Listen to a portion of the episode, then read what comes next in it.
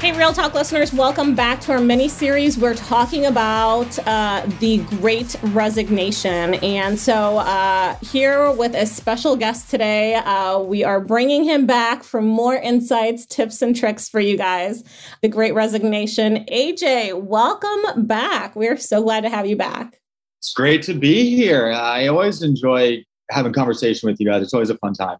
Yeah, our listeners love, love, love getting insights from you um, because it's just very insightful for them to be able to make some impact in their organization from a TA side of things and really get some insights into, you know, even if they're not necessarily leaders, but they're individual contributors, get insights into uh, how they can best adjust their their resumes or whatever whatever it is. So would love for you to bring all of your knowledge to our listeners today whether you're an HR person listening into this podcast, you're a business leader looking to hire or you're someone in the midst of the great resignation. There's so much going on, AJ. It's just insane and intense uh, you know in different aspects so what are your you know initial thoughts on this great resignation well, first of all, thank you so much for your kind words. I, I enjoy helping everybody across the board, from clients to candidates to peers, anybody else that that my insight helps. I love it. So, um, my insight to the Great Resignation is it's crazy. You know, we've gone through crazy times in TA with crazy different job markets, especially dating back to 2010, 2012, and this is nothing like it. You know, I figured, I figured if we made it through that, we can make it through anything. But this is completely different in a fact where the jobs are still out there and people are making lateral moves nonstop. They're either chasing a dollar, they're chasing a better opportunity, they're chasing better benefits, whatever the case may be. People are leaving their current companies and making lateral moves, keeping the same title, and just going to a direct competitor or somewhere else where their skills are directly transferable. And they're making 10% more, or they're getting different benefits or bonuses or whatever the case may be. And right now, it seems like a lot of people are in flux. It's like there's so many job openings, but people are leaving to go elsewhere, but they're not going elsewhere. So it's where are they? That's what I'm wondering. Where are the candidates? Like you're, you know, people are willing to move around and conduct laterals. You'd think it'd be, I don't know, it shouldn't it be easy right now to source? It should. It also seems that I mean, my return rate, I, I use LinkedIn Recruiter as the majority of my time. And I typically have a return rate on InMails around 35 to 40%. I'm not saying they all accept, some of them do decline. But at one point, a few months ago, that was down to about 13%. And people were just not replying or responding at all. And I had no idea what it was. So, talking to hiring managers and HR executives within from my clients and also just peers, they're having the same problems. They said we're getting ghosted nonstop. People are setting up interviews and never showing, no call, no show. They're bleeding employees because a lot of companies, what they did is they put their focus on attracting new employees rather than retaining the current ones they have that didn't leave yet. And that's the key word yet. So it's it's across the board. Yeah, there's two things I want to highlight there that you mentioned that the retention of employees and how important that is, but also that um, people are ghosting. Let's start there. Has ghosting ever been a thing of the past with with recruiting? I mean, at, like to this intensity? You know, it really depends on the level of skill set, but I'm seeing it across the board. It doesn't matter if you have a director title or an entry level title people are ghosting. High level professionals are ghosting, and it blows my mind. Yeah. What do you think? What, what's behind this? Why are people getting ghosted? For TA, I feel like maybe it's because these candidates feel like, given the way the, the uh, job market is right now, they have a direct in. All they have to do is apply in or reach out directly so they can skip this added step of using uh, a recruiter or whatever it may be. But as for ghosting interviews at client sites or directly if they applied within them internally, I have no idea what it is. I don't know if they have other jobs lined up. And I always do ask, you know, what do you have going on? If this interview process takes a week and a half, are you expecting an offer letter in that time? Are you in the final stages? And I always try to get that information. And not a lot of people are talking saying, yeah, I've got five or six other jobs I'm interviewing for. Everybody's kind of keeping quiet. And I don't know if they are interviewing and then they just take a position and say, ah, screw the professionalism. I've got the job, so who cares about the other ones that I don't want, or what the case may be. I I wish I could get inside the mind of some of these people. Yeah, me too. Um, I would love to know what's transpiring out there, and and maybe we talk to some candidates that have ghosted people or or going through this entire process. I would love to do that a little bit to pick up pick through some uh, different people's minds a little bit. You know, is is the Tinder culture of ghosting transferring to the professional culture? Yeah. I don't know. I don't know why this is going on, but it's it's super interesting and fascinating. yeah, I mean, I've got more jobs open now than than I have for a very long time, but the return rate and the response rate is is what's making it a little bit more difficult. I'm just sending out twice as many emails. That's interesting because, um, yeah, you have all these, you know, search firms that organizations uh, reach out to and yeah there's a ton of uh, open positions. It's it's got to be like great. You're like oh great. I have all these positions to to work on. But it's like finding the talent is almost as hard as being like a technical recruiter. Like those technical recruiters work like six months to a year on like one tech position. It's the same thing for like any position right now. Like executive level search. Uh, i've seen a lot of agencies and i'm venturing into it as well, a transition to more of rather than a contingency, either a pay up front for the hours of work and then a smaller fee for every placement, or a retainer, complete retainer at a discounted rate, you know, for a bulk of five positions, because companies are getting desperate right now. Staffing agencies are running their their time thin, trying to go across the board.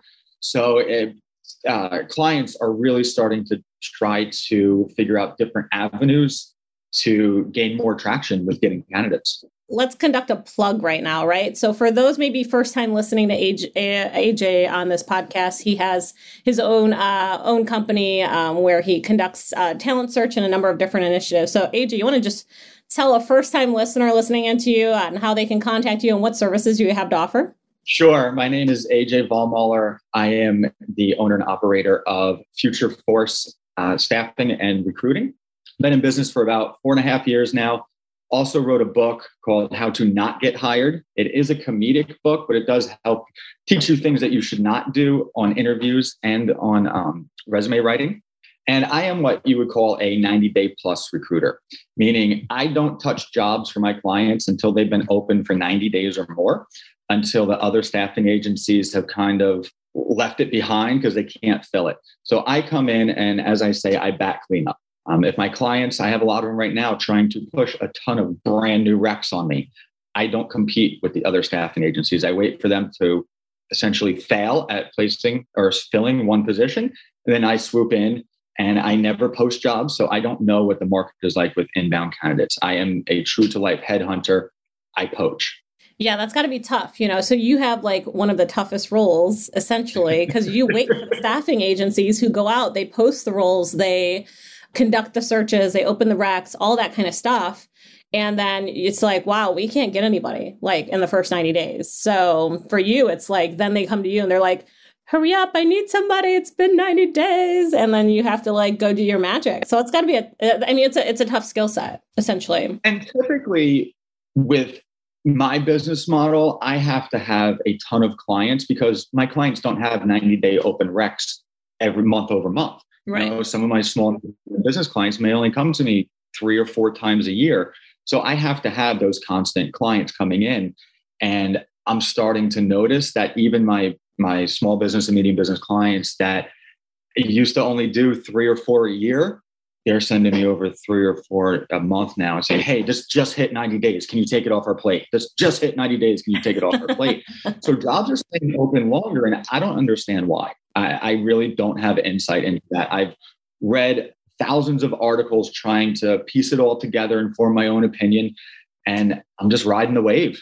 Yeah, let's talk about that. What um, any articles that stand out to you that were very just informative, or anything that you've read? Because I know that there's a lot of different articles going on on the Great Resignation right now, and all these hypotheses as to what's transpiring.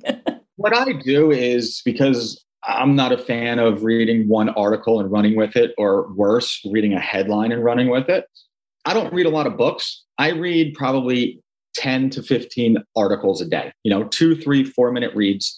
I read them throughout the day. If I have a quick downtime or whatever, I'll pick up the phone, read an article. Um, Forbes, I really like reading Forbes articles. They have a lot of insight, but I really try to read as many articles, especially ones that are controversial to each other, and form my own opinion. Take information out, see what information is consistent in you know ten different articles, and know that's it. If I see a piece of information in one article and it's not another nine, I, I don't consider it valid information. Love it. Love it. No, that's good. That's good. Especially, you know, you have to do your research these days. Yeah, it's true.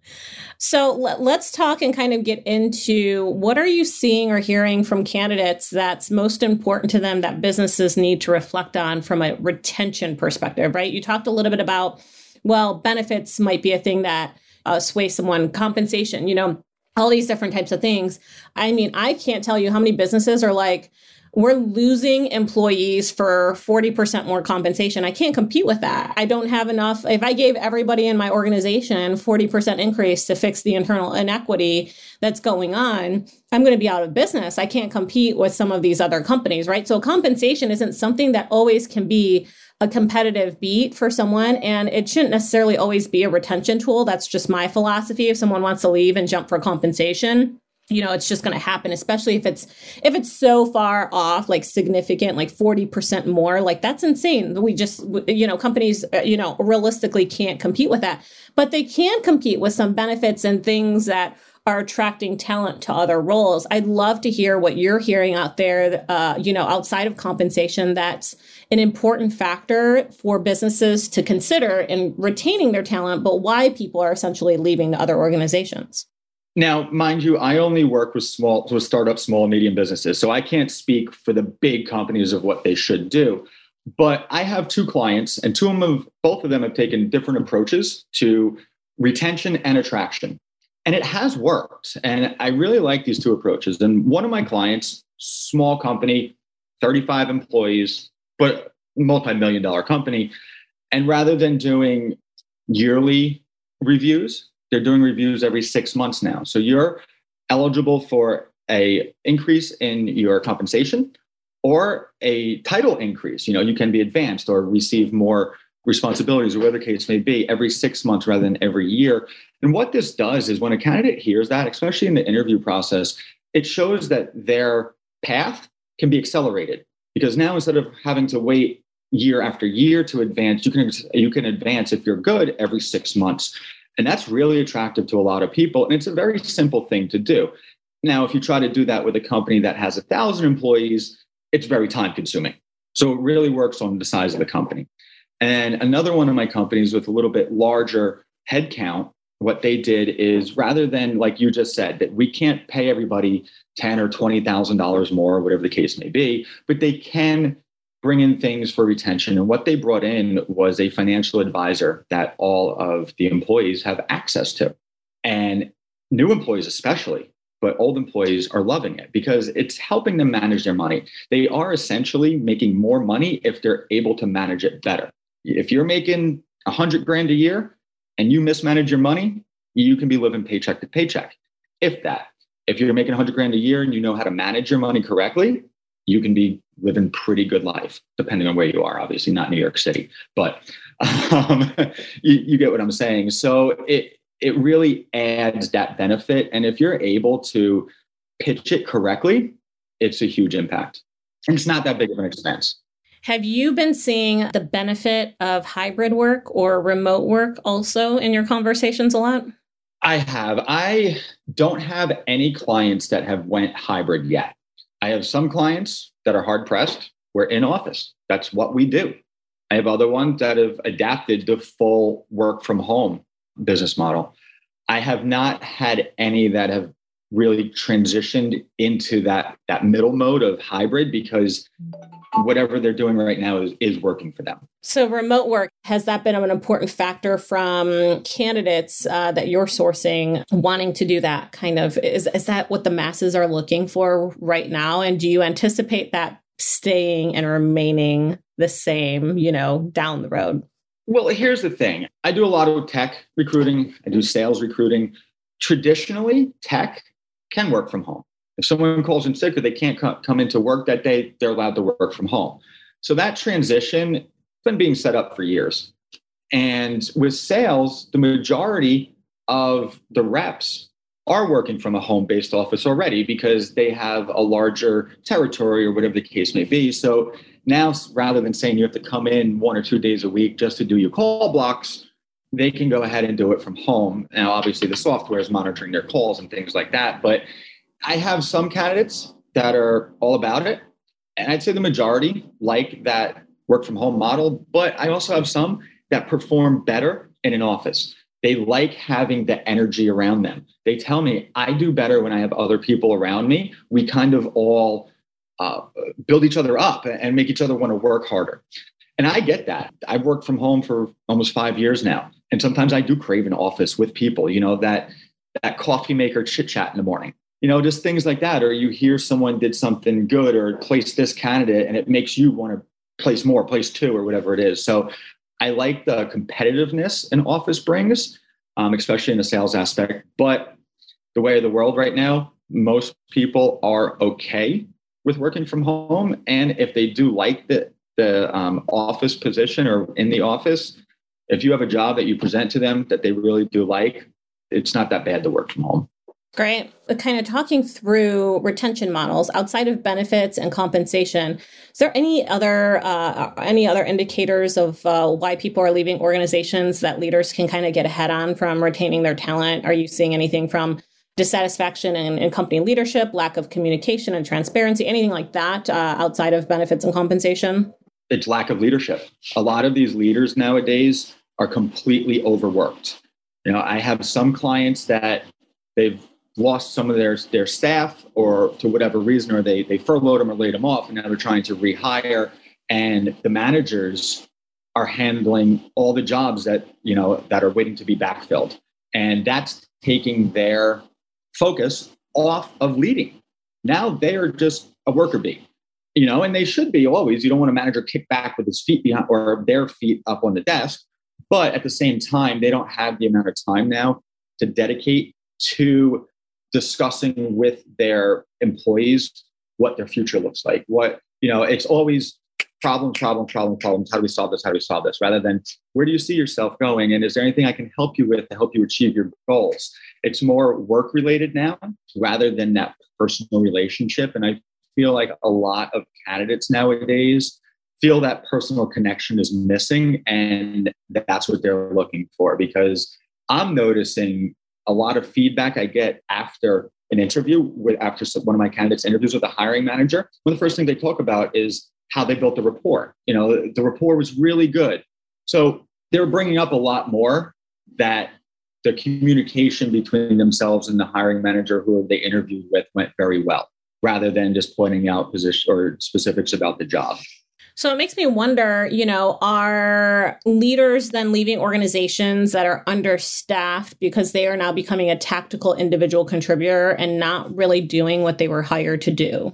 Leaders are starting to lead organizations rather than lead people. And to me, that's a huge problem. Yeah. They're becoming one of the individuals, and then it's just hard to get out of it, especially since you're so understaffed. I mean, how do companies get out of that situation and that circumstance because there's a lack of candidates in the pipeline? there is. There's a lack of candidates. The competitiveness, you know, candidates are taking offers and taking them back to their current company and, eh, you know, saying, hey, can you beat this? And a lot of companies, it used to be highly frowned upon. I know I would never handle that. You come to me with an offer, I don't care how good of an employee you are. No, I'm not. I'm not trying to beat that offer but um, things are just changing. Everybody, it's getting a little bit, lack of better terms, savage. yeah, it's pretty intense. it, well, you know, in some cases, they say it's an employees market because there were so many people unemployed uh, and so many positions that were open from an employer. But I also think in some cases it is an employer's market in some aspects because they have the flexibility to make those decisions because there's so many candidates out there. Um, so I, I don't know. I don't really know which coin to flip on this one. so for the clients, for the companies, one thing that I highly recommend is I've seen a few of my clients get into this even against my advice. Just because you have an open position that needs to be filled, do not sacrifice what values you're looking in the person or in the candidate to fill that. Don't hire out of just need to fill this quick. Let's get somebody in the role. It's going to cost you money. It's going to cost you time. It's going to cost me time because I'm going to end up recruiting again on that same exact position. and people still need, even in these times of desperation, trying to get candidates, these hiring managers and these companies still need to stick to their values and be able to decline candidates that are not 80 or 90% fit at minimum. Don't just grab somebody because you're in a pinch. But one might say that there's burnout on their team. They need to get bodies in there. How do you not settle when you're trying to s- stop the entire circle of what's transpiring? because the thing is, if there's burnout on a team and you're trying to get bodies in there and you don't do your full due diligence through the interview cycles and you stick somebody in there, one bad apple can poison an entire team. It, it, you know, if, if it's a team of a thousand, it's a different story. But most teams are small, 10, 15 or smaller. You put one bad person in there, they can poison the mindset, they can poison the focus, they can poison everything about that team. So I can't stress enough stick to your guns. If you're having a problem filling a position, sit down and roundtable with that team, discuss them, let them know what's going on, tell them the benefits, even though there's not a big benefit to waiting, there's a lack of benefit to hiring somebody quick just to get them in and start pushing paperwork out or whatever the case may be. It's communication nowadays, and the employees want to hear from the managers what's going on in the company the good, the bad, the ugly. And I feel like managers will just be open and honest about them and talk to them about not only the problems that they're seeing with their team, but also the problems the managers are having, you know, and being overworked. Humanize yourself, communicate with your team and be a part of them rather than just being an oversight. Yeah. Great insights. Um, so 2022, what do you anticipate to transpire in the future? What, what, are you predicting? What does the magic eight ball say? Do we, um, you know, kind of like the chip shortage, they were already predicting we're going to have this chip shortage until 2024, maybe. Like, do you anticipate this great resignation to continue this whirlwind of employees, you know, making lateral moves or or moves into different types of roles and positions. Do you anticipate to, this to continue being a, uh, an issue all year round in 2022, or is there any hope and uh, opportunity and light at the end of the tunnel for these organizations?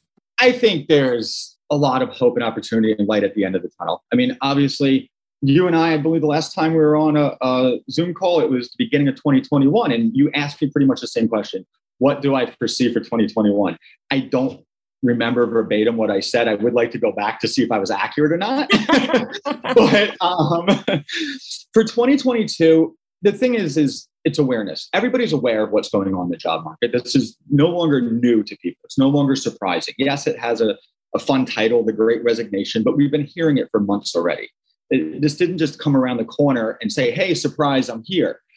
Companies are planning for it now. Pe- companies are understanding what needs to be done for retention and attraction. They're they're slowly adjusting.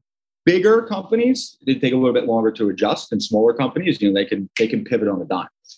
But I feel for 2022, especially the latter half of it, Q3, Q4, things are going to balance out a little bit more. I mean, let's face it, we have a ton of open jobs.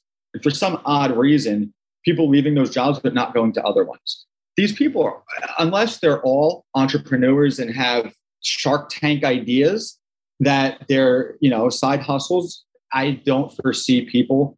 I almost see a, a mass influx next. This is the great resignation. Now I see a mass influx of multiple people, almost what we saw, you know, back in 2010 and 2012. More people applying for the jobs than are because some people are just like, let me take a few months off. I made some money. I've got it in the bank, and then it'll be easier to find a job. So I see it turning much more into an employer's market than a candidate's market for the latter half of 2022. All right. Well, we're going to reach back out to you at the end of 2022 and see if you're. I, I hope I'm wrong. It's bad for for TA. you know, for external for agencies, that's not ideal. Yeah. But I mean, it's great for companies, it's great for the clients if they ultimately have more candidates than they need to fill headcount. Definitely, definitely, I agree. I agree. Um, I'm gonna, uh, you know, take a look and re-listen to your tw- the 2021 one and see how. I'm, I'm gonna go back right after this. I have it. I have it queued up. I love it. I love it. Any last, uh, you know, tips? pieces of advice for um, you know three different categories here people looking for a position any advice you can give them companies that are hiring and then people in the HR realm that are kind of working between the business leaders and the candidates, right? So, any advice you can give for kind of you know different pieces of advice for those three uh, different types of demographics? So, for the candidates actively looking or looking to transition or thinking that you're going to start looking soon because their bank account's getting low and they can't stay off work for a few months, my advice to you is to do it sooner than later the longer you wait, the more jobs, the, the, uh, the more headcount there's going to be for the jobs, more applicants there's going to be for the jobs. It, it's just, it's going to pick back up. It's, it's inevitable. It's just a matter of when. So I say, get it done now. If you're going to transition, do it. If you're going to start looking, do it. If you're out of work and you're currently thinking about getting back into work, do it now because at this point, if you get in in what I would consider to be the ground floor of the great resignation, at the end of the year, when there's a whole bunch of more entry level people than you, they're going to be looking, especially if there was a mass exodus from that company, they're going to be looking at their current employees to take that next step in the company. So get in now, and within a year, you might have a, uh, a nice higher title or whatever it may be, promotion. For the clients, stick to your guns. Do not sacrifice your hiring. Do not sacrifice what your company is about. Go with your gut. Do not try to backfill a position with a candidate just because you think they might be able to do it and on paper they look good you just need something. Just stick to the guns. Also, for retention, provide some added benefits other than money eh, you know to your current employees and also to new ones you want to show that you're extending the benefits that you're offering to all employees, not just the new ones you're trying to attract. That's how you piss off current employees, and that's why they leave. For HR, um, call me. I can help. I love it. I love it.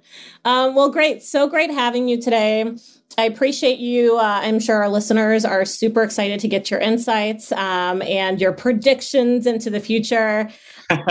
we'll uh, we'll connect again. I'm sure next year to hear your future predictions and see how your your old ones panned out. But um, it's always great for us to to connect here. I think you know for us in this mini series, getting different insights from different individuals uh, from different aspects of you know talent acquisition, recruiting. Um, you know, is very insightful to those listening to our calls, just be, or, you know, our podcast, just to, you know, get some insights into how they can make change, especially going into 2022, all those New Year's resolutions that are coming up, but, you know, making business decisions as they close up the end of the calendar year or their fiscal years. And so it's really important for, for leaders uh, listening into the calls or, or candidates. If you're an employee at an organization considering a change, all of this is super critical for you and understanding. And if you have any questions, comments, concerns, send them over to us or reach out directly to AJ. I'm sure um, he'll be able to assist you with any of your needs.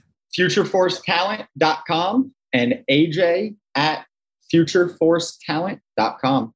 Perfect. That's how you can get a hold of him. So reach out if you guys have any questions or send them over to us. Uh, we would love to hear uh, your feedback from this podcast. Have a wonderful uh, day, AJ. Thanks so much for joining us. Take care. Always a pleasure, Maria. Thank you.